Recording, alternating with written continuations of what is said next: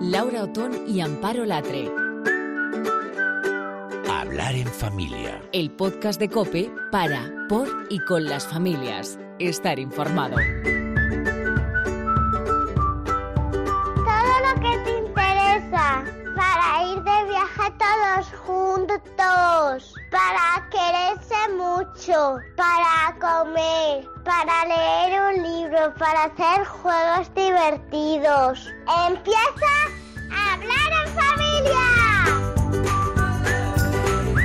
Hola, ¿qué tal? Aquí estamos, pues mira, con la mesa llena de cosas y la sonrisa ya puesta en la boca, pues por lo que se avecina. Ya los he escuchado, las cosas que les interesan a unos más que otros, claro, pero sobre todo las ganas de empezar a presentarte a tanta gente estupenda que sabe mucho de lo que vamos a hablar. Hablar en familia. Hola, Amparo. ¿Qué, tal? ¿Cómo estás? ¿Qué tal? Oye, ¿tú qué dices cuando la gente te pregunta de qué va este podcast? Hombre, yo le digo a todo el mundo que lo escuche, porque seguro que encuentra contenidos que le van a interesar, porque realmente pienso que en hablar en familia tocamos pues todos esos asuntos que están en la sobremesa de cualquier hogar, de cualquier casa, con naturalidad, con criterio, al menos eso intentamos, y sin que ningún tema ninguno, por incómodo que parezca, se quede fuera de la conversación. Pues sí, yo la verdad que les digo, pues eso, ¿de qué va? Hablar en familia, de todos esos temas que se hablan en familia, porque creo que además es que resume mucho pues lo que tú has dicho, ¿no? Resume un poco pues lo que somos. De todas formas, eh, Laura, lo decimos siempre, admitimos sugerencias. Si hay algo que os interesa, escribidnos. Nos ponemos manos a la obra rápidamente. Pues sí, y hoy vamos a empezar a hablar en familia, eh, a ver, pues exactamente por dónde empieza una familia, ¿no? Porque nosotras yo creo que no hemos empezado cronológicamente este podcast, sino que hemos empezado un poco la casa por el tejado, Si ¿no? tuviéramos Hemos- que volver a empezar, a lo Sí, mejor lo haríamos haría diferente. Porque hemos hablado de cómo sanar heridas en el matrimonio, de los hijos de todas las edades, pero claro, no hemos hablado del momento cero, es decir, de la decisión de casarse. Eh, nosotros la propuesta que nos gusta es la de casarnos por la iglesia y de eso es lo que vamos a hablar. Porque los preparativos son importantísimos y no me refiero a las flores, la alfombra, la soprano con el Ave María, que también. Pero es que la decisión de casarse por la iglesia hay que hacerla mm, un poquito guiada, ¿no? Pues sí, y nos hemos O encon- muchito. Un muchito, te iba a decir. Nos hemos encontrado con lo que más nos puede gustar, que es un libro escrito por gente que sabe muchísimo, pero muchísimo de esto. Se llama Una decisión original, guía para casarse por la iglesia. Y María Álvarez de las Asturias es coautora de este libro. Bienvenido, María. Muchas gracias. Oye, eh, eres abogada, déjame que te presente como Dios manda. Eres abogada, canonista, diriges el Centro de Orientación Personal. Nos gusta mucho hablar de hijos, tienes cuatro. Cuatro. Y bueno, pues te hemos llamado precisamente para que nos cuentes, porque en los tiempos en los que estamos, casarse por la iglesia, eh, a ver, tú dices en el libro que es original, pero también es meritorio, también es valiente, otros dicen que es carca, que está obsoleto. ¿Cómo, cómo, cómo em- empezamos a hablar de esto? ¿De casarse por de la iglesia? casarse por la iglesia. Sí, es original, es valiente, pero merece la pena y merece totalmente, es un amor que merece la vida.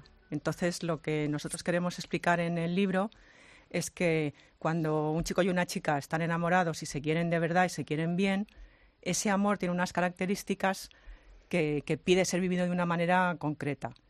Y esa forma de vivir el amor es lo que la Iglesia llama matrimonio. Entonces, no es que la Iglesia se invente una serie de características y te las imponga y te quiera meter como en un cuadro en el que tú no cabes, sino que la Iglesia ve cómo se quieren un chico y una chica de verdad y les dice, pues para quereros de esta manera, la vía es con estas características.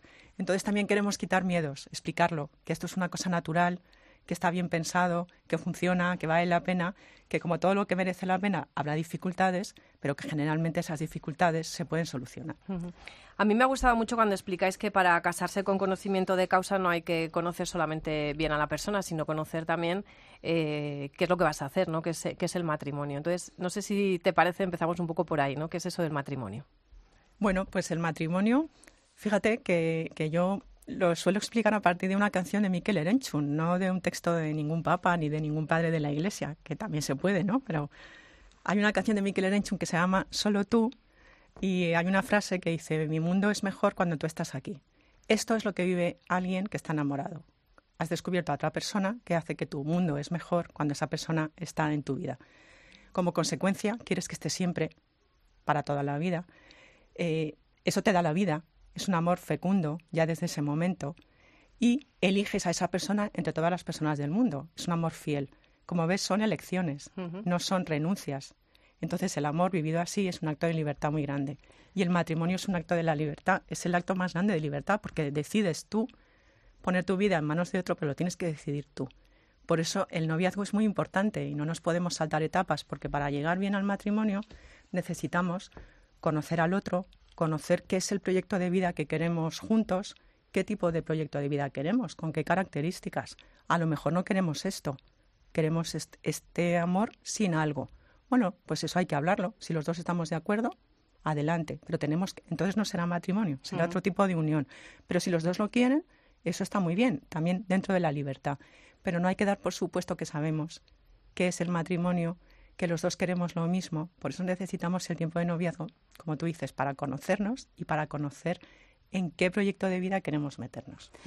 María, tú tienes una amplia trayectoria acompañando a parejas en, en este momento, ¿no? Eh, cuando les hablas del matrimonio de esta manera, eh, que las que estamos aquí pues estamos en la misma clave y nos parece maravilloso y, entendemos perfectamente, pero yo creo que suena un poco a chino a, mucha gente en la sociedad de hoy, ¿no?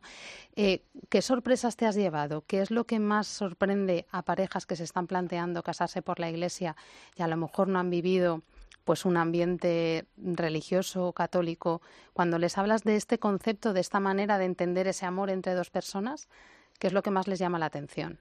Pues lo que más les llama la atención es que no es un concepto religioso, es anterior, es un concepto natural.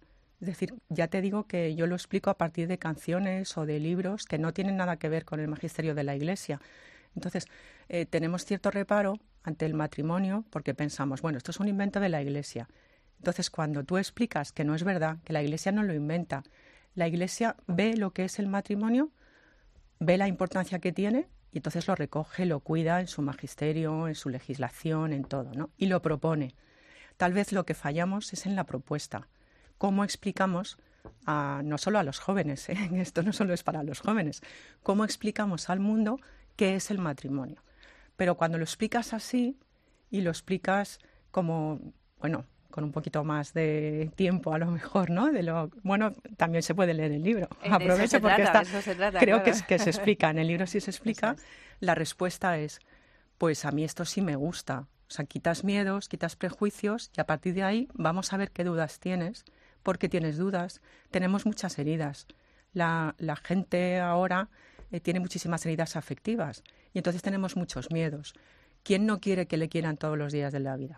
Pero como estamos convencidos de que eso no es posible, decimos, bueno, pues que nos quieran el mayor ratito posible, sabiendo que no puede ser para siempre. Esto no es verdad. Estamos hechos para amores definitivos.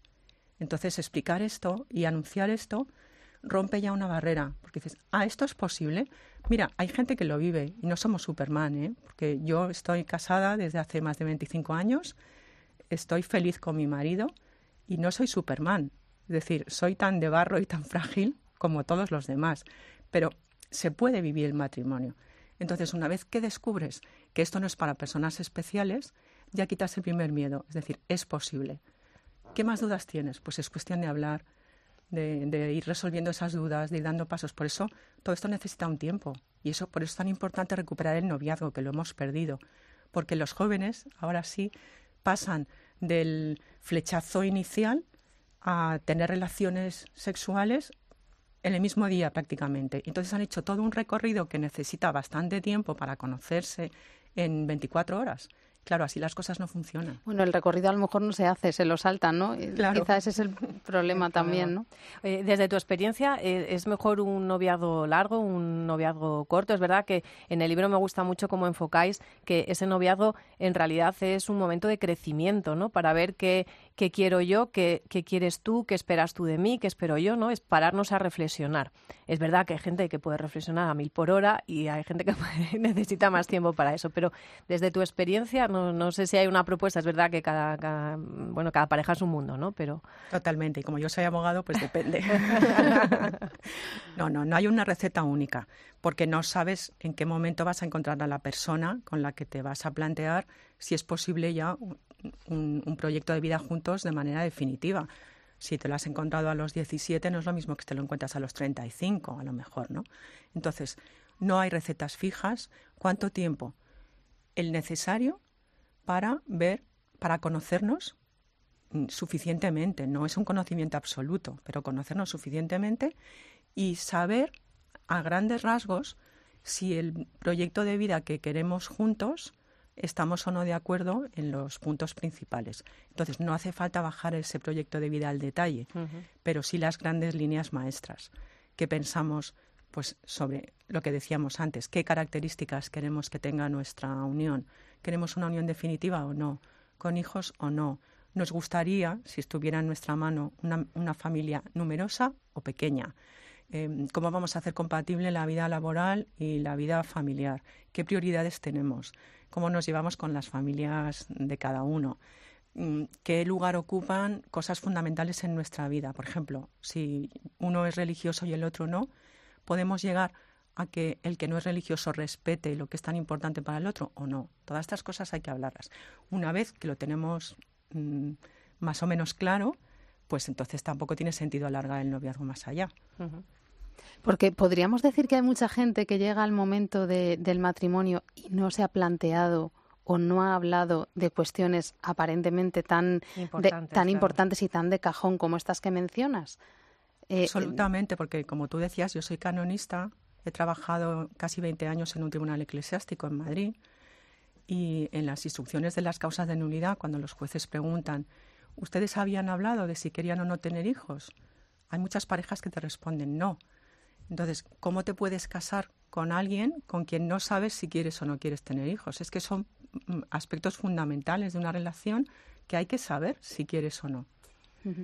Uno de los aspectos que, que se tratan en el libro, no vamos a hacer spoiler aquí del libro porque lo que queremos es que la gente lo compre y lo lea, pero sí vamos a dar algunas pistas, es de cuáles son esos aspectos básicos para cimentar una relación sólida ¿no? y, solvente. Háblanos de alguno de estos, de estos aspectos que hay que trabajar para que podamos hablar de una relación con futuro, ¿no? Pues hay que trabajar eh, la confianza. Es decir, hay que poder hablar de todo buscando el momento y la forma de decir las cosas. Eso también se aprende, ¿no? Hay que poder mostrarse como, como uno es, porque si tienes que estar actuando para mostrar solamente el lado que al otro le va a gustar, no eres tú.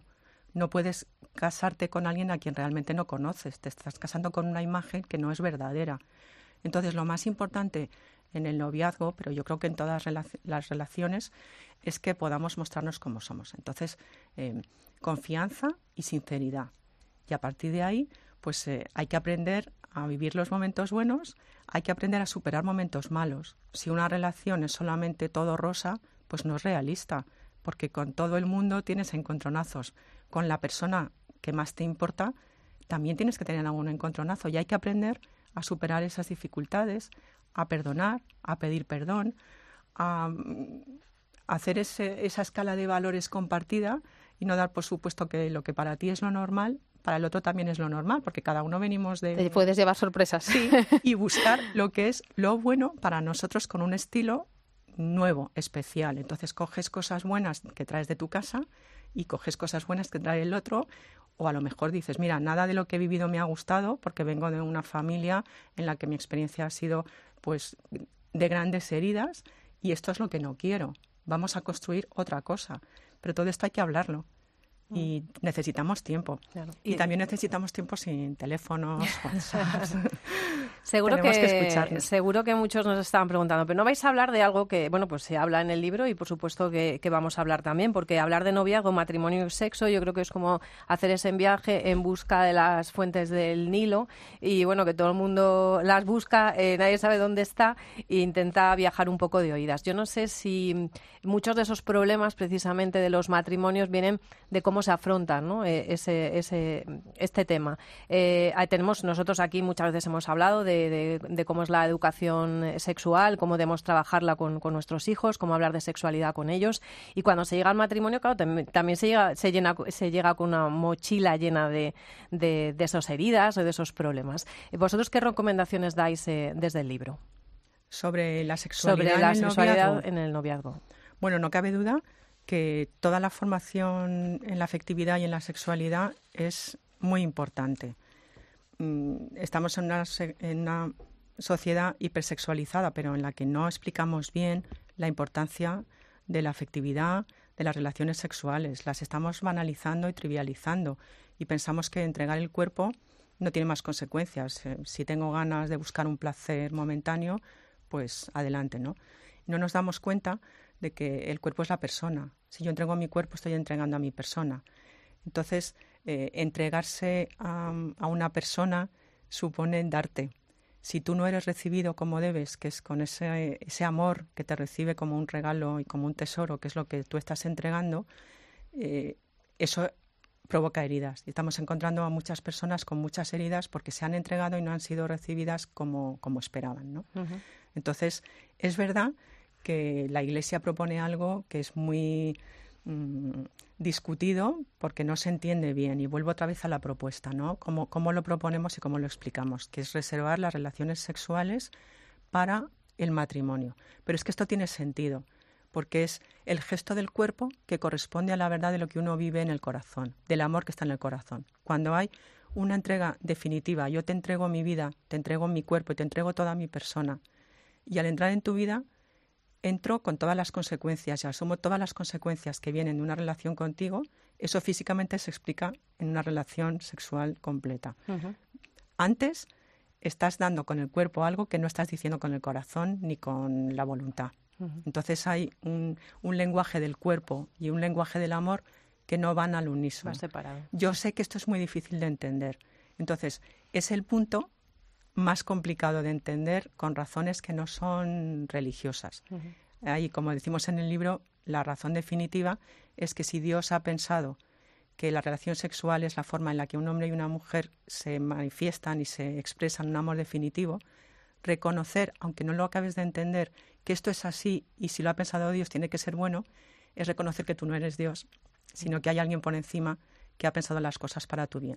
Y al reconocerlo y aceptarlo, incluso con dudas, pues es un acto de confianza en Dios muy grande. Y luego habláis también, afrontáis algo, porque claro, alguien que nos esté escuchando y, pues estamos hablando de parejas jóvenes, pero hay, parejas más mayores que pueden llegar al, matrimonio por la iglesia con, una edad y con un recorrido de vida y con una vida de fe distinta, ¿no? Y entonces, claro, hay alguien que se puede desilusionar de alguna manera con esto, ¿no? Porque dice, entonces no soy digno yo de casarme por la iglesia, pero eso lo abordáis también en, el libro, ¿no? lo llamáis como segunda virginidad, ¿no? Si no, si no me equivoco. Como, como, es decir, se puede hacer también. Es decir, eso no excluye. Es decir, que tú ya has tenido una vida diferente, una vida de fe, a lo mejor alejada de la iglesia y de repente llegues a la iglesia y quieras formalizar tu, tu matrimonio hasta ahora civil eh, por la iglesia, eh, bueno, pues mm, yo creo que hay que mandarles también un mensaje, ¿no? De, que se puede perfectamente, que, no es excluyente. Claro que no, no es excluyente. Lo que hay que hacer es ver en qué situación estás, qué, qué es lo que tú querías en un determinado momento y si ha habido un cambio porque has descubierto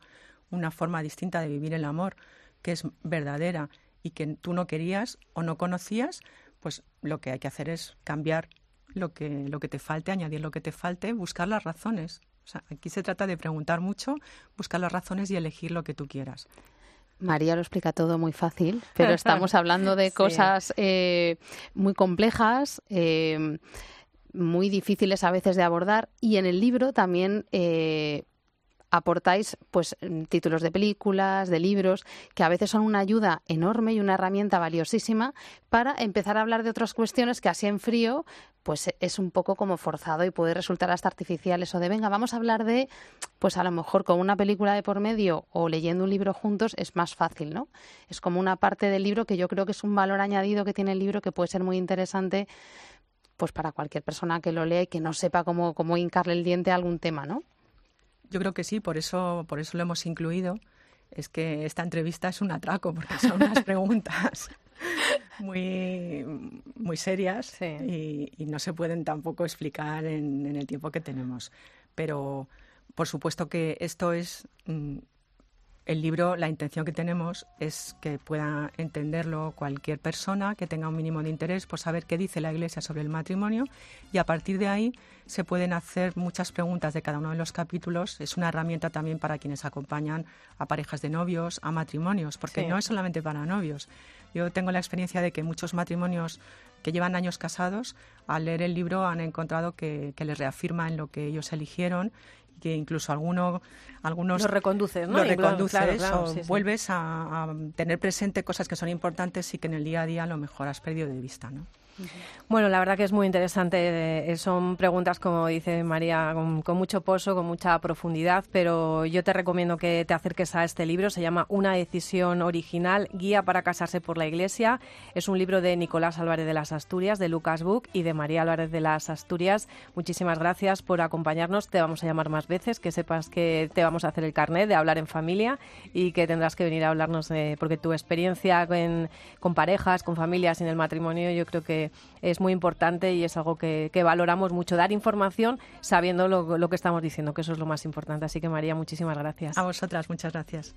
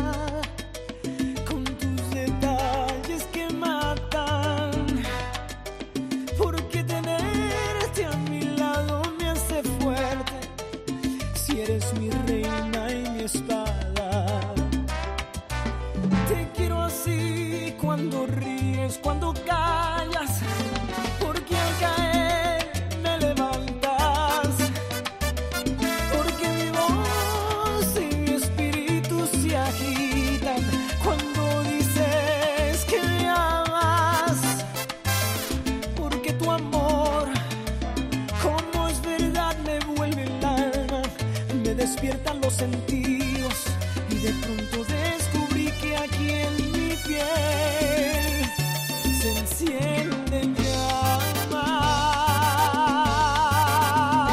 Ay, eh.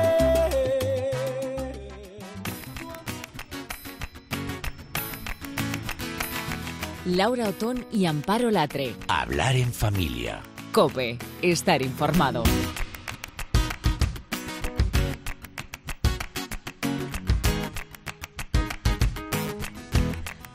Bueno, Laura, pues a la hora de relacionar temas intentamos siempre equilibrar un poquito, pero no sé si hoy el Oye, hoy no, equilibrio ha hoy salido un poco de... Se a nos ha ido de las manos Bueno, el equilibrio. ¿qué le vamos a hacer? Porque venimos de hablar de cómo cimentar un matrimonio para que toda, para toda la vida y ahora resulta que vamos a hablar precisamente de, de separaciones y del papel en el que quedan los abuelos pues cuando un hijo Cuando se separa a- y, y a hay nietos punto. de por medio, ¿no? Sí, bueno, estamos muy al hilo de lo que está pasando en la calle. Yo creo que en general los abuelos son nuestros grandes aliados cuando llevamos la vida que llevamos sin llegar a todo. Para mí, por lo menos, son piezas claves que permiten pues que, pues que me pueda organizar de alguna manera y que incluso el tejido social así en general no se rompa porque la crisis económica han sostenido a las familias de sus hijos, a sus nietos, han ayudado como han podido. Fíjate, Amparo, que hace unos días en un congreso de, de era una jornada en el Congreso de los Diputados, una jornada sobre familia y se hablaba del papel estelar de los pensionistas en la crisis económica de, de hace uno- unos años. Es que han sido los que han sostenido este país, ¿no? Y de repente, ¿qué pasa? Pues que un matrimonio se rompe, una familia se rompe y los abuelos se quedan sin poder ver a sus nietos. Y para hablar sobre este tema nos acompaña hoy Isabel Carvajal. Ella es abogada especializada en Derecho de Familia en el despacho Carvajal y Corsini. Está casada y tiene tres hijos, porque aquí en Hablar en Familia, Laura, el currículum familiar nos gusta mucho contarlo. Isabel, ¿qué tal? Bienvenida a Hablar, a- a hablar en Familia. ¿Qué tal? ¿Cómo estáis, Laura Amparo? Encantada de estar con vosotras. Gracias a ti por, por atendernos. Mira, últimamente hemos visto mm, alguna sentencia referente a los derechos de los abuelos que se ven en un momento familiar como este del que estamos hablando. La última, por ejemplo, el, de, el caso de una abuela búlgara que recurrió ante el Tribunal de Justicia de la Unión Europea para poder ver a su nieta con un régimen de visitas. Y bueno, este es un poco el pretexto, es la percha de actualidad para que planteemos el tema en, el programa. Legalmente, ¿cuál es la situación de los abuelos? Pues mirar, mira, en, España está bastante eh, bien regulado el sistema por el que un abuelo al que no se le permite tener relación con sus nietos puede pedir el auxilio judicial para que se le reconozca pues un régimen de visitas o unas estancias con los nietos, ¿no? Eso está regulado por una ley que se dictó en el 2003. Antiguamente se venía haciendo en la jurisprudencia, pero ya en el 2003, pues la ley 42 se metió en el ordenamiento jurídico, en el Código Civil y en la ley de enjuiciamiento. Y bueno, pues eh, eh, cualquier abuelo que se vea en esta situación, pues puede perfectamente solicitar el auxilio judicial para pedir que se establezca un régimen, ¿no? O sea que los abuelos no tienen nada que temer, porque a veces sí que es verdad que se da una imagen un tanto alarmista ante este tema y parece ser que, en nuestro país los abuelos mm, tienen las de ganar en ese sentido, ¿no? En principio sí, lo que pasa es que eh, es verdad que en, nuestro país, como dices, hay como una tendencia tremenda a utilizar a los jueces para solucionar cualquier cuestión de familia, ¿no? Entonces, eh, lo que hay debajo de una situación en la que los abuelos no pueden ver a sus nietos suele tener muchísima enjundia, porque tiene siempre un conflicto familiar muy muy gordo. Fíjate, a veces no es ni siquiera por el divorcio de los padres, porque cuando hay una situación de divorcio, lo normal que sucede es que los abuelos tengan relación con los nietos cuando están en compañía de su propio hijo, ¿no? O sea, sea su propio hijo quien promueva esas relaciones con la familia extensa y a esos padres que no tienen la custodia siempre se les otorga un régimen de visitas que puede ser el momento en el que vean a los abuelos. Luego, las situaciones en las que se dan estas circunstancias es que a veces no tienen nada que ver con los divorcios, ¿no? Tienen que ver pues a veces con una muy mala relación de los propios padres con sus propios hijos que impiden que se acerquen a los nietos o tienen que ver también con el fallecimiento del hijo y el, y el cónyuge superstite pues el viudo pues decide no tener relación con la familia de su mujer porque era mala ya de antemano la relación con esa familia o porque la relación con el cónyuge era mala o porque había malos tratos, ¿no? O sea que lo que hay debajo muchas veces de estas eh, situaciones es, eh, son situaciones muy complicadas de, dentro de las familias. ¿no? Y entonces, a lo mejor, Isabel, quizás eh, intentamos judicializarlo todo, como, como tú dices, incluso que los jueces nos den esa, ¿no? esa solución, pero a lo mejor aquí la mediación sería un poco la clave ¿no? de todo esto, porque también estamos hablando de mm, eh, procesos que se dilatan mucho en el tiempo y al final perderte dos años de un niño es que es perderte que te conozca, por ejemplo, o no te conozca, que quiera estar contigo o no quiera estar contigo. ¿Esto cómo funciona? Eh, ¿Se trabaja mejor con la, con la mediación que con la judicialización? Claro, eh, nosotros podemos llegar llevar al juzgado un caso cuando eh, sea lo conveniente, se solicita, es sencillo, el procedimiento es sencillo, está bien regulado en la ley y no tiene por qué demorarse tanto. A lo mejor en seis meses, eh, un año, hay una solución, una sentencia, ¿no? En la que se impone un régimen de visitas a los abuelos y se puede ejecutar en caso de incumplimiento. De tal manera que el contexto legal lo tenemos, tenemos la posibilidad de ir. Pero claro, muchas veces sucede que es que no es bueno que los abuelos tengan relación con los nietos porque los padres y los abuelos tienen tal enconamiento entre ellos que se utiliza a los niños como arma arrojadiza y como, eh, ¿sabes? Entonces, eh, en esos casos, aunque tengamos la solución judicial, yo entiendo que siempre la mediación y una terapia que intente solucionar e indagar en las causas que han producido esa ese impedimento natural ¿no? que tiene todo nieto de ver a su abuelo, pues eso ha de solucionarse siempre, por supuesto, haya procedimiento judicial o no. Entonces, mm, por supuesto que sí. A tu pregunta, la mediación me parece fundamental, sí. Es que por lo que cuentas son casos con mucha letra pequeña, vamos, que, que la apariencia es, es, una cuestión y otro pues todo lo que hay debajo, ¿no? En España hay cada año, Isabel, eh, 100.000 divorcios. Es una de, de, las tasas más altas. Existen muchos casos de abuelos. ¿Tenemos datos en nuestro país de casos de abuelos privados de ver a los nietos o, no son datos, mm. no, no tenemos datos oficiales de este tema? No tenemos datos oficiales. Efectivamente, en las asociaciones de abuelos que las hay, eh, bueno, pues eh, hablan de cifras, pero sinceramente yo he estado indagando y no están publicadas las las eh, demandas solicitadas, los asuntos que están resueltos por la jurisprudencia. Es verdad que cuando tú eh, indagas en la jurisprudencia del Supremo sí que encuentras muchísimas sentencias y todas incluyen estas circunstancias tan diferentes, ¿verdad? O sea, tienes pues esas causas que te digo de fallecimiento de uno, de diferencias personales entre los abuelos y los padres, eh, las causas en los divorcios. Fijaros, una cosa que he visto es que muchas veces en los divorcios se plantean estas situaciones de solicitar los abuelos unas visitas como modo de incrementar el tiempo que puedan pasar sus hijos con, Ah, sus, claro. con sus nietos, Claro. o sea que hay fraude, ¿no? Ya. Otras veces también se pide, por ejemplo, para eh, conseguir que los propios hijos mm, tengan relación con los nietos cuando a ese hijo pues el juez ha considerado que no es oportuno que tenga relación con su con el nieto, ¿no? Por pues por por porque ha habido malos tratos o porque ha habido cualquier otra situación conflictiva, ¿no? O sea que hay mucho también, hay, hay que ver muy eh, detalladamente el asunto y eso en la jurisprudencia se hace. Eh, los jueces eh, se dedican a indagar eh, cuál es el motivo por el que se pide y tienen siempre tienen dos principios generales, ¿no? De, in- de inicio parten de que la relación abuelo-nieto es muy buena, muy buena y fíjate en la ley que lo que lo regula es muy interesante la exposición de motivos porque dice que los abuelos desempeñan un papel fundamental de cohesión y transmisión de valores en la familia, que es el agente de la solidaridad por excelencia de la sociedad civil, que disponen de una autoridad moral y de una distancia con respecto a los problemas de la pareja que puede ayudar a los nietos a racionalizar situaciones de conflicto familiar. Claro, Eso es lo que debería lo ser. que debería realidad. ser, Yo estoy mil por claro. mil, pero claro, estoy dando por hecho que seamos personas eh, Ideales. Como, Claro. como, como hay que ser, claro. O sea, esa es la ratio legis de la ley, ¿no? Entonces, ¿qué pasa? Que muchas veces los jueces constatan que la razón por la que el abuelo pide o que aunque se aunque sea legítima la, la, la razón por la que la pide no es conveniente que tengan esa relación con los niños porque el otro principio general del derecho que se impone en derecho de familia como ya sabéis en todo el ordenamiento jurídico es el interés superior del menor. El interés superior del menor aunque aunque sea muy legítimo el interés del abuelo, si el juez considera que para el niño, oídas sus circunstancias, valorándolo todo, no es bueno, pues no va a acordar la visita.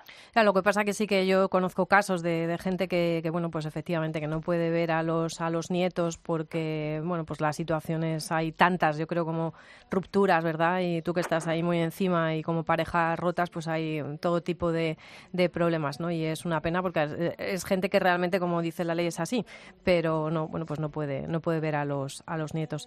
La verdad que Isabel, bueno, muchísimas gracias por poner un poquito de, de luz en este tema, que hoy vamos áridas, ¿eh? hoy vamos de temas muy interesantes, pero Muy a, noso- densitos. a nosotras que nos gusta sonreír y reírnos, es verdad que estos temas no nos podemos reír lo mismo, pero bueno, hay que tratarlos, ¿verdad? Porque es una realidad que está ahí, tú lo ves cada día y, y tenemos que contarla. Sí, fuente de sufrimiento, está claro. Es verdad. Bueno, Isabel Carvajal, abogada especializada en Derecho de Familia en el despacho Carvajal y Corsini, muchísimas gracias por acompañarnos en Hablar de Familia. Encantada, muchas gracias a vosotras. Chao, chao. Mountain, I didn't get there on my own. When I'm walking through the valley, I know I am not alone. You're God of the hills and valleys, hills and valleys, God of the hills and valleys, and I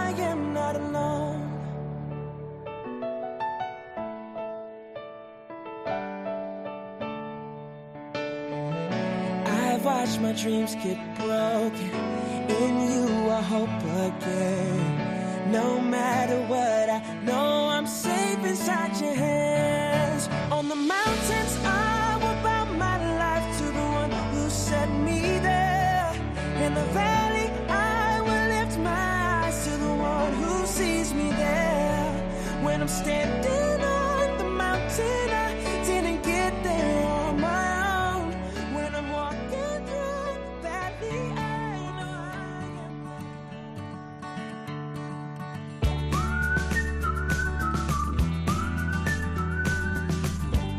Laura Otón y Amparo Latre. Hablar en familia.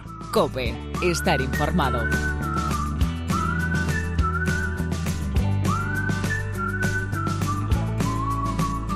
Una de las cosas que nos planteamos cuando llega el buen tiempo es empezar a quitar a los más pequeños, que ya empiezan a ser mayores, el pañal. Por lo menos, mm, a ver qué nos cuentan ahora, yo siempre lo he hecho así, es decir, que parece que con el calor pues se lleva un poquito mejor. Es una época menos, eh, bueno, pues eh, tienes menos riesgo de constiparse si están mucho tiempo con, con el pañal o con la braguita mojada. Eh, es verdad que es una época también un poco estresante, pero hay que tomárselo con tranquilidad porque el éxito está asegurado, ¿verdad, Amparo? Se Sí. supone. Yo creo que sí. Eh, la verdad es que en algunos temas relacionados con la crianza, eh, en los últimos años han cambiado mucho las cosas. por eso he dicho yo. Sí, pero cuando mis hijos eran pequeños, por lo menos si tenían en torno a dos años y llegaba el verano, desde luego mm, no había lugar a dudas, era el momento de quitar el pañal. Y ahora hay muchos padres que siguen haciéndolo de, esto de este modo, pero eh, otras veces lo que sucede es que en la escuela infantil, en el caso de que el niño vaya a la escuela infantil, hay veces que son los profesores, los, los niños, los cuidadores de los niños, los que dan las indicaciones a los padres en un momento concreto para que estos se pongan manos a la obra con uno de los momentos de los primeros años de vida de los niños que más anécdotas deja eh, para las sobremesas familiares. Por lo menos en mi familia hay bastantes anécdotas. Hay que apuntarlas, además Sí, luego sí. se nos olvidan. Y oye, cada maestrillo tiene su librillo, cada niño es un mundo, eh, cada niño tiene unos ritmos, eh, eh, cada familia también. Bueno, en cualquier caso hemos querido recurrir a nuestra pediatra de cabecera para hablar con ella de este momento tan divertido. Nosotros lo vemos así desde fuera, claro, pero el que esté metido en ello, pues es complicado, ¿verdad, María Salmerón? ¿Qué tal? ¿Cómo estás? Hola, muy buenas. Es verdad que decíamos que es un momento un poco, un poco complejo, pero ¿qué señales pueden indicarnos que es el momento de empezar a quitar el pañal? Eh, pues yo lo que le, explicaría a los papás, primero que tranquilidad, segundo que todos los niños lo consiguen y tercero que es muy individual y que depende de cada de cada niño, ¿no? Porque al final es un hito de maduración y, y hay niños que lo alcanzan antes y niños que tardan un poquito más. Y luego también tener en cuenta que nos sentimos muy presionados en el cole o sea, cuando nuestros niños van a llegar al cole eh, por quitarle el pañal y no es lo mismo un niño que entre en el cole con dos años y pico que un niño que entra casi con cuatro. Entonces, los niños que nacen en diciembre, los pobres lo tienen más complicado porque lo intentamos hacer a veces demasiado pronto. Y las señales suelen ser eh, el que ellos empiezan a, a decir que se han hecho pipí o se han hecho caca, que ellos empiezan a, a notar que, que, que bueno que hay algo ahí y que Y que no están cómodos con y ello, que no claro. están y que no están cómodos aunque es verdad que hay cosas que podemos hacer anteriormente para ayudarles a que puedan identificar esas señales que son el que eh, pues, por ejemplo yo en mi caso que que mi hija de diciembre pues tuve que empezar muy pronto no tuve que empezar casi bueno pues con con un- bueno casi con un año y pico cerca de los dos años no y con tiempo suficiente.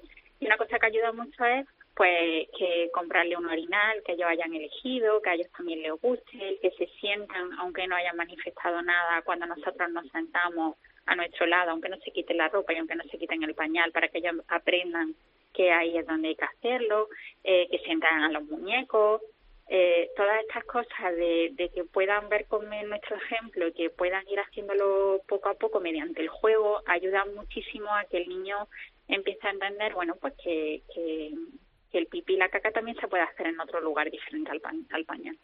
Eh, María, ¿tú lo viviste también con cierto estrés? Porque te preguntamos siempre como en el plano profesional, pero bueno, tú eres humana también. Totalmente, por eso escribí un libro.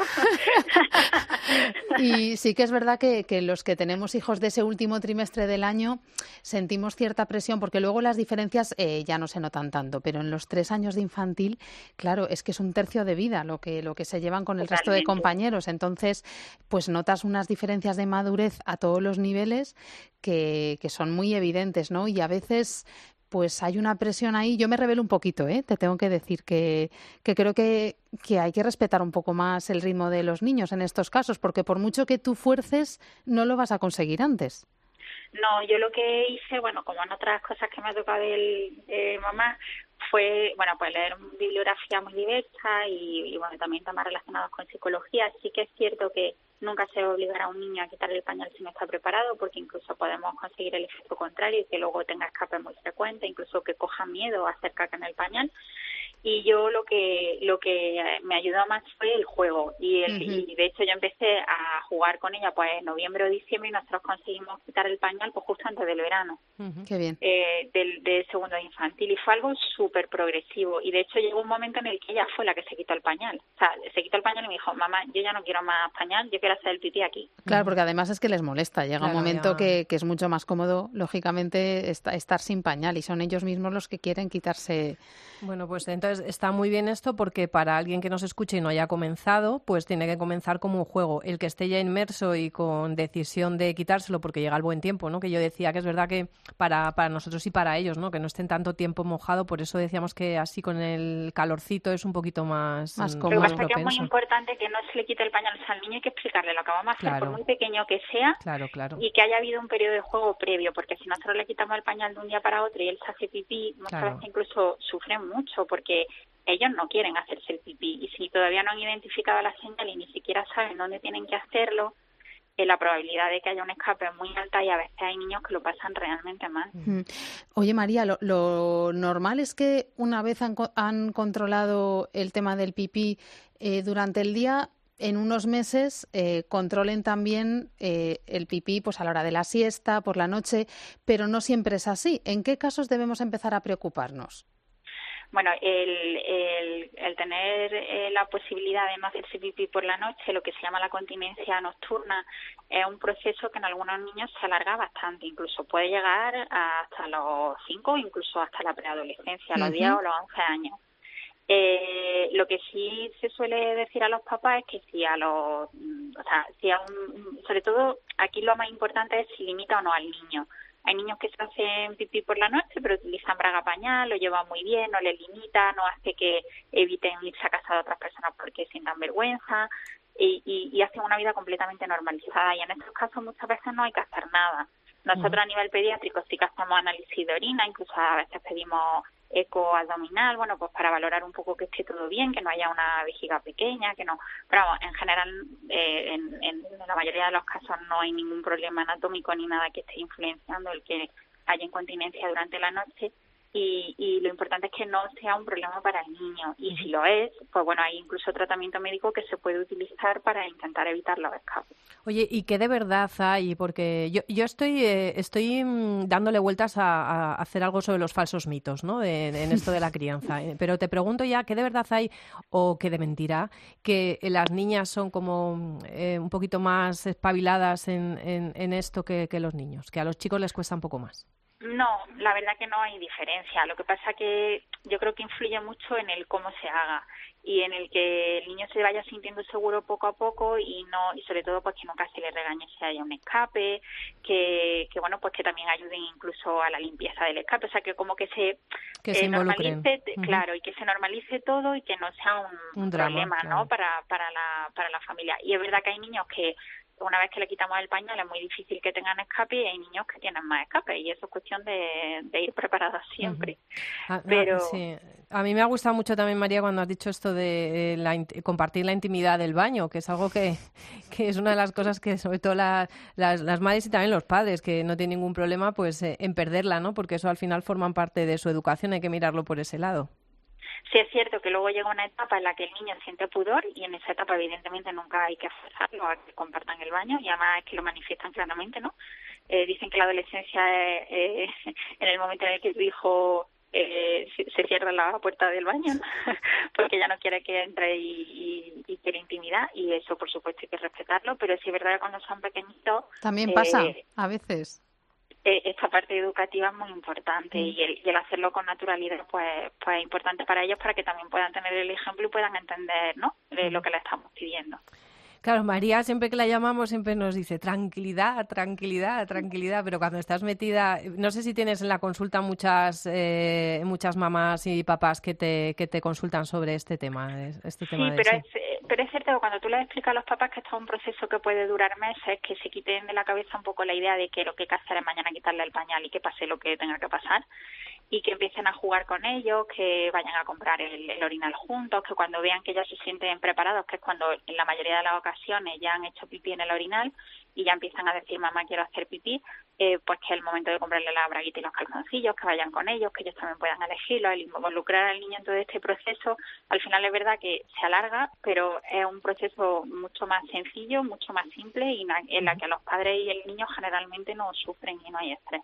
¿Y estás a favor del, del premio, del refuerzo positivo? Eh, bueno, el problema del premio es que al final, si nosotros siempre estamos premiando a nuestros hijos, parece que si no los premiamos en alguna ocasión es que no han hecho las cosas bien o buscan siempre el premio para hacer una actividad. A ver, tiene que tiene que haber un refuerzo, pero el refuerzo no tiene por qué ser un premio, ¿no? El hecho de decirle eh, que bien o, o, bueno, o cuando haya hecho pipí decir, venga, pues vamos a recoger el pipí, es decir, el que ellos entiendan que, que bueno, que, que, que lo que nosotros buscamos es que hagan el pipí en el, en el orinal, pero tampoco el, el que ellos siempre vayan buscando el premio, ¿no? Porque si en algún momento no lo hacemos, ellos van a pensar que o no han hecho algo bien o cuando quieran un premio a lo mejor cambian su conducta por el hecho de, de estar buscando ese premio. No sé, yo creo que con esto también hay que tener naturalidad. Y con lo de los premios y los refuerzos últimamente es o premios y o premios no. Mm, cuando yo era pequeña a veces me premiaron y a veces no y nunca busqué un premio. Cuando quiero decir que hay ocasiones que espontáneamente en la familia se tercia el, premiar algo y o vamos a celebrarlo. Y otras veces no y no sé, yo nunca he demandado y con mis hijos me ha pasado lo mismo. A veces he premiado, a veces no. A veces el premio es pues el preparar todo eso juntos. O sea, que a veces también como que nos obsesionamos mucho con premios y premios no bueno o malo, pues naturalidad ante todo. ¿no? y además el mejor premio para un niño es el, beso de su madre o de su padre, ¿no? Claro, por supuesto. El ambiente, claro. Claro, entonces quiero decir que muchas veces la, manera de premiar al niño, eh, pues bueno, son cosas mucho más sencillas. Bueno, una guerra de cosquillas, mil cosas. Claro, sí, desde luego y que, y que el niño se sienta seguro, ¿no? Entonces, yo creo que queda cerrar un poco la idea del premio de, bueno, pues si te si consigas hacer pipí en el orinal, pues te va a comprar no sé qué, o... o sí, que no sea algo material, eso, efectivamente. Mm. Bueno, María, muchísimas gracias porque estás de curso en curso, de charla en charla, de firma de libro en firma de libro, porque desde luego si quieres educar y criar sin complejos, con toda la tranquilidad esta que María Salmerón siempre nos transmite, pues no te pierdas este libro, vas a estar además eh, firmando ejemplares en la Feria del Libro, ya lo comentaremos. Y como siempre, muchísimas gracias por atendernos, María Salmerón, que es pediatra del Hospital La Paz y del Ruber Internacional. Muchísimas gracias, como siempre, María, por estar aquí en Hablar en Familia. Muchísimas gracias por contar conmigo, es un placer. Un abrazo.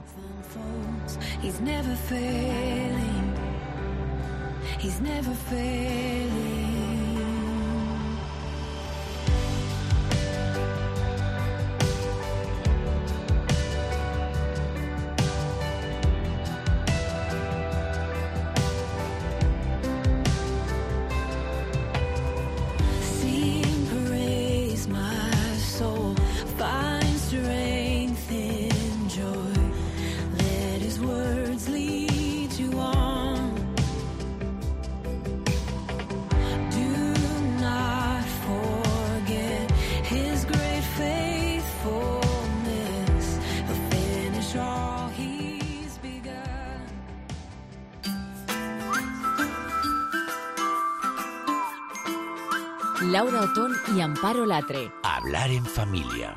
Cope, estar informado.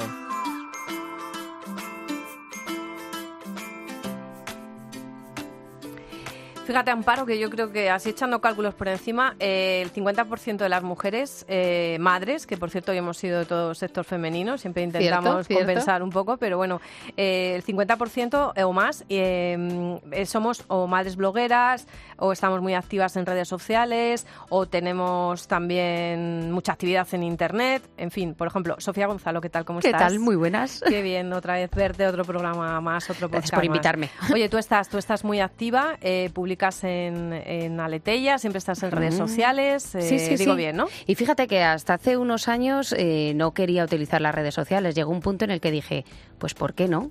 O sea, hay cierta parte de ti que pues eh, puedes opinar, comentar, compartir y sobre todo porque es un mundo que te enseña y que te inspira. Pues sí, yo la verdad que no me lo planteé ni un minuto. A Ah, ver, ¿no? luego eh, he ido evolucionando en las redes sociales, lo que quiero contar, dónde lo quiero contar y cómo lo quiero contar.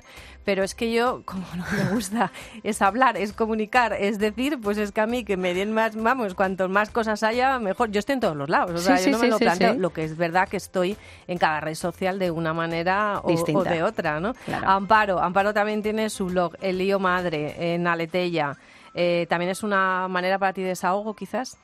Bueno, mm, de desahogo solo a veces. Yo llegué al mundo de los blogs un poco de casualidad, porque empecé en Let's Family, no sé si os acordáis, sí, en sí. otra página donde ahora no estoy, pero sí que es verdad que llegué, llegué de casualidad y es, es una experiencia muy gratificante. A mí, mm, sobre todo, me ayuda a fijarme en las cosas bonitas que me pasan cada día. Entonces, es una Anda. manera de hacer un esfuerzo por educar la mirada y decir, a ver, cosas que me han pasado hoy, momentos tiernos, momentos ricos que pueden despertar una sonrisa en otra persona, ¿no? Intentar hacer ese ejercicio de, de quedarme con lo bueno de cada día y compartirlo para que a otras personas también les pueda ayudar a, a terminar el día pues con buen cuerpo, ¿no? Y fíjate que también es una manera como de escribir un diario virtual, porque tus hijos dentro de unos años sabrán qué pensaba su madre sobre tal tema o qué situación eh, pudo llevar a raíz de las publicaciones que tú has hecho. Sí, a mí me pasa sobre todo con el mayor, con el, con el que tiene El de ca- 14. 14 años, que él suele leer siempre lo que escribo y para, y para mí es un canal abierto que tengo con él permanente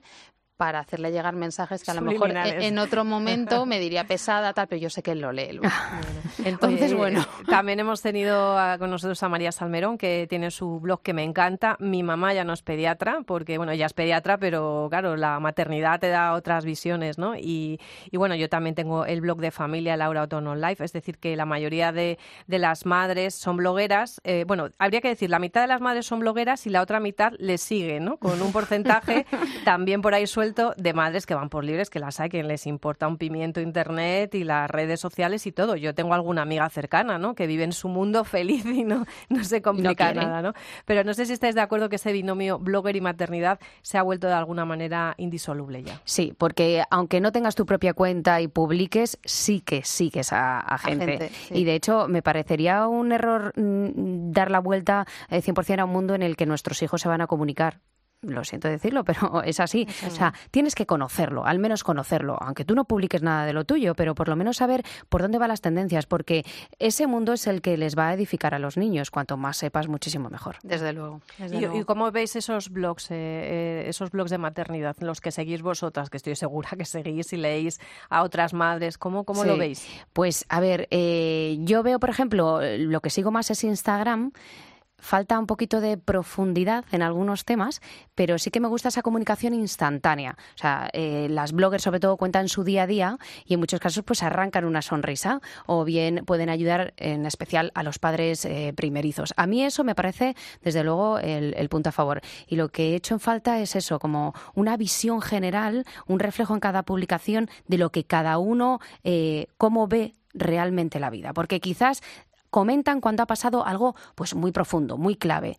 Pero en el día a día, ¿por qué no puedes dar tu punto de vista muy, muy, muy sincero acerca de temas, oye, a veces livianos y a veces no? No sé. Hombre, yo creo que es que Instagram no siempre te permite profundizar. Entonces, mm, quizá no sea el canal para profundizar, sí para sugerir o para inspirar, pero no para sentar cátedra sobre un tema, ¿no? Entonces, Mm, No, yo claro, creo sentar cátedra no, pero, Pero- fíjate, No, pero en muy opinar y mojarte. Sí, Opinar poca- y mojarte. Eso es verdad, yo estoy, yo, yo estoy un poco ahí con Sofía, que es verdad que hay gente que está un poco a medias aguas, no sabes de qué va, unas veces parece que sí. Lo de profundizar, por ejemplo, yo a veces en tres líneas puedes profundizar con un pensamiento de peso brutal. Sí, o es enla- decir, o ampliar. o en- o enlazar, ampliar, cuando enlazas a un blog Sí. y dices el enlace está en mi bio, entonces ahí sí que tienes ya como un, un- a lo mejor un, un discurso un poquito más pensado y tal.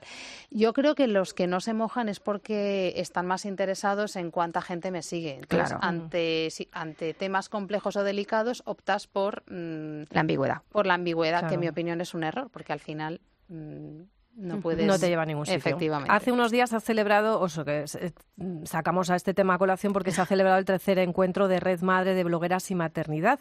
Y la verdad que eh, estuve hablando con algunas de ellas que me han ido contando cuál ha sido su proceso. Yo antes por lo menos lo normal era que eras bloguera primero y luego estabas en las redes, pero eso es hace mucho tiempo cuando empezaba todo este mundo digital.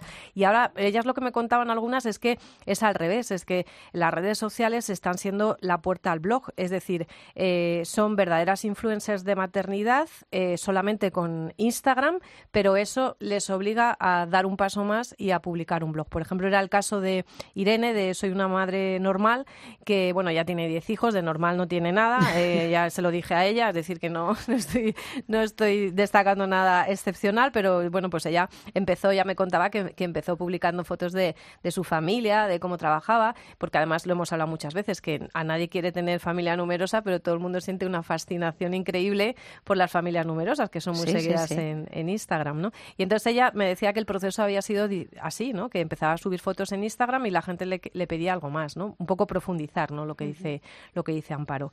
Y luego, eh, pues en el caso también de Alicia, que bueno, eh, ha sido también un descubrimiento, ella tiene un blog que se llama Ajonjoli de Vivir, que también lo, lo recomiendo, y ella es primeriza.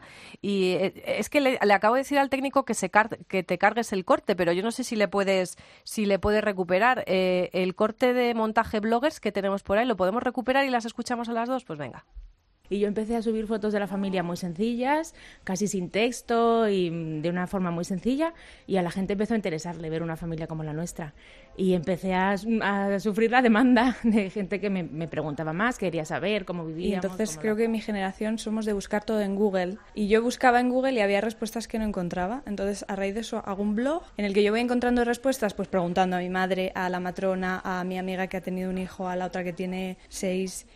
Y lo buscaba en Google, yo es que he ¿eh? alucinado y dice, no encontraba, Bueno. digo, pero claro, ¿cómo vas a...? Pero es que son los millennials, esto es otra generación, porque Alicia es muchísimo más joven que nosotras y tiene un recién nacido que se llama Juan Pablo y la verdad que me fascinó el decir, o sea, tengo una duda y entro en Google. Y es que hay un estudio que se eh, pregunta, antes preguntábamos a las madres o a las suegras, a las personas que teníamos Ujú. así, mujeres cerca, y ahora, Ahora se meten, vamos, claro, se meten claro, en Google. Al blog de referencia, que también, Directamente. por lo que hablábamos antes, ¿quién no ha buscado información para manualidades, para saber cómo le quito el chupete a mi... para Bueno, pero es, hay que hay ciertas cosas que sí, pero hay otras que yo no me Sí. veo buscándolo en Google. Ya. ¿sabes? Ay, pues yo No tengo sé. amigas que buscan Sí, todo. No, no, no, no, pero, es ponerse. pero que, es, que es un choque generacional, que yo Sí, lo sí, sé sí, sí, sí, perfectamente. sí. Bueno, muy interesante este tercer encuentro de bloggers y maternidad de Red Madre. De Red Madre tenemos que hablar, Amparo, tenemos que hablar, porque además Está en la necesitan, lista. necesitan voluntarias, necesitan Pues- mujeres que se ocupen de esas madres que, que Pues están hacen una labor que hay- que embarazadas. hay que hacen- apoyar, sí. Hacen una labor en toda España increíble, así que yo me he comprometido con ellas para que vengan aquí un día y que nos lo cuenten en primera persona, porque mucho hablar de la maternidad, pero a la maternidad, lógicamente, hay, Hay que apoyarla, sí, bueno, Sofía luego. Gonzalo, que vienes Bueno. hoy con experiencias interesantes en redes sociales y muchas son madres precisamente como hoy y como la persona que nos traes en redes Claro. sociales. Fíjate, siete pares de, patiusca- de catiuscas. Paloma Blanche, que tiene ocho y es un exitazo. Verde Lis, que también tiene eh, seis y un exitazo en Instagram. Bueno, que lo que decimos. Con un down en tu vida. Con eh, un down en tu vida, exactamente. siete. Familias muy numerosas, pues que tienen mucho tirón en Instagram. Bueno, uno de los ejemplos, Mar Dorio, ella vive en Ferrol, está al frente del blog y también del perfil de Instagram Why Not 12. Ella está al frente también de una empresa que se llama Familia, que todos conocemos. Y en esa familia hay 12 niños, atención. ¿eh? 12 niños. Y ya veo una pregunta en las cabezas aquí de Laura y de Amparo y de todos los que nos están escuchando. ¿Cómo lo haces? Y así le he preguntado. El truco es eh, vivir esa tensión de estar examinando las rutinas permanentemente. Pues cuando llega un nuevo bebé tienes que reajustar tu rutina. Y, y bueno, eh, aunque no venga un nuevo bebé, pues de repente dices, "Mm, el desayuno no va. Eh, a ver qué cambio, a ver con qué mejoro. Y entonces hago como revisión a lo largo del día, desayuno, comida, merienda, cena, colada, los deberes. Y entonces esa tensión de estar permanentemente revisando qué es lo que puedes mejorar.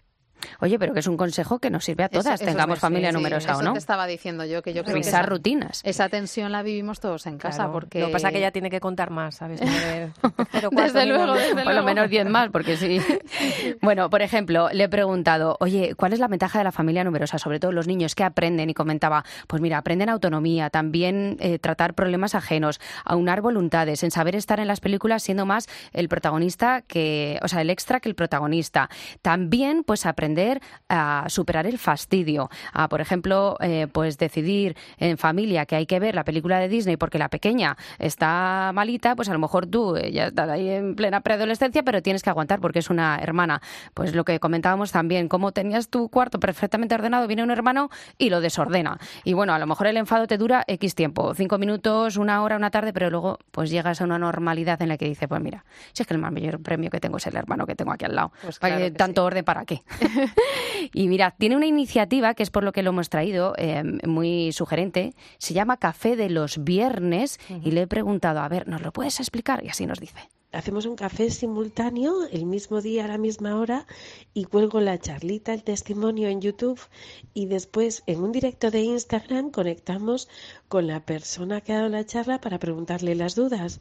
Y así surgió la idea del café de los viernes, que el próximo café es el día 1 de junio con Elena del Cerro, una superwoman, madre de 12 hijos, con una niña, una princesa con síndrome de Down que vive en Australia mira, en Australia nada más. Y se puede tomar un café contigo, donde estés en España o fuera de España.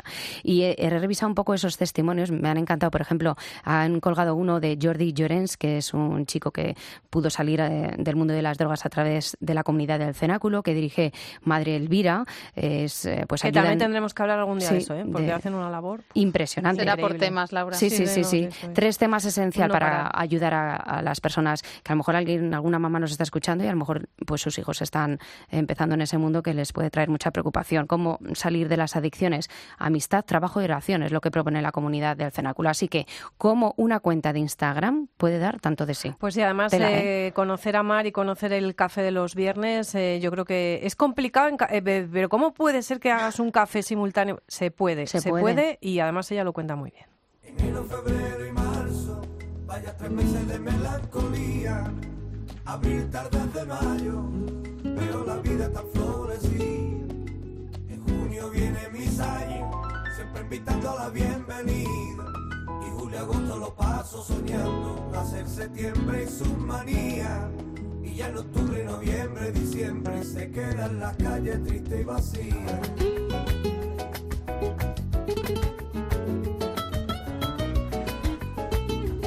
Bueno, Laura, pues hasta aquí hemos llegado. Pues hasta aquí hemos en llegado, esta ocasión. Programa número 11.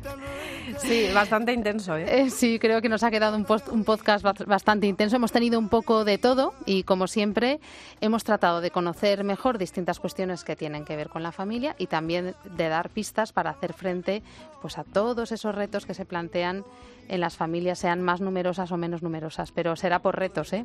Oye, ¿te acuerdas cómo empezábamos? Que, que- que- que nos decía esa niña preciosa de lo que importa a las familias, quererse, que lo decía ya de su manera especial, ¿no? Y, así tan, tan espontánea. Bueno, pues si nos paramos a reflexionar sobre lo más importante de la familia, seguro que el amor sale a relucir. Pero claro, fíjate, no me hace falta nada más que el amor de los míos. Pero ese amor hay que cuidarle, como hemos visto, hay que alimentarle y se esparce también, como eh, nos ha contado María, de los esposos a los hijos, pasando por los abuelos, a los que también hoy hemos dedicado una parte muy especial, porque ya sabes que el amor es paciente, es servicial, el amor no tiene envidia, no hace alarde, no es arrogante, no obra con dureza, no busca su propio interés, tampoco se irrita, no lleva las cuentas del mal, no se alegra de la injusticia, sino que goza con la verdad. El amor, de verdad, ese amor, todo lo disculpa, todo lo cree, todo lo espera y todo lo soporta. Pues bien, que este amor nos acompañe siempre para hablar en familia.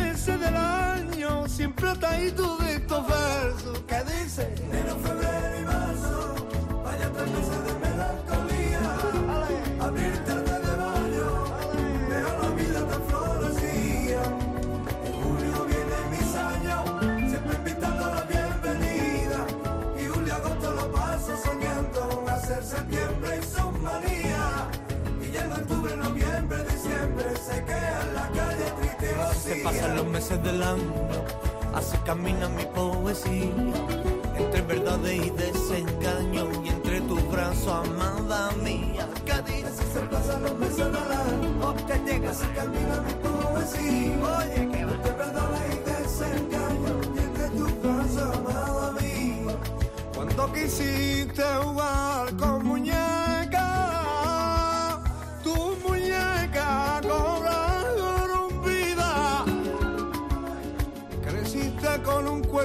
princesa. Y tu cuento vio a su niña preferida vestida con ropa de madre en tierra de luz y de salida en manos de un destino que te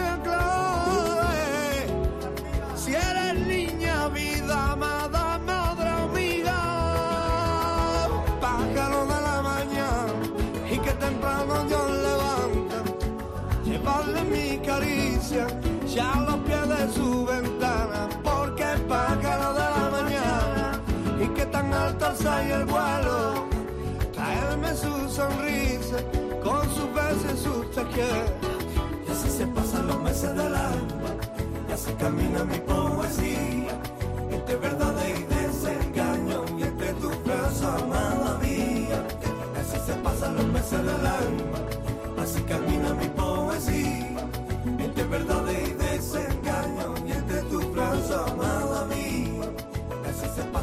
pasará así que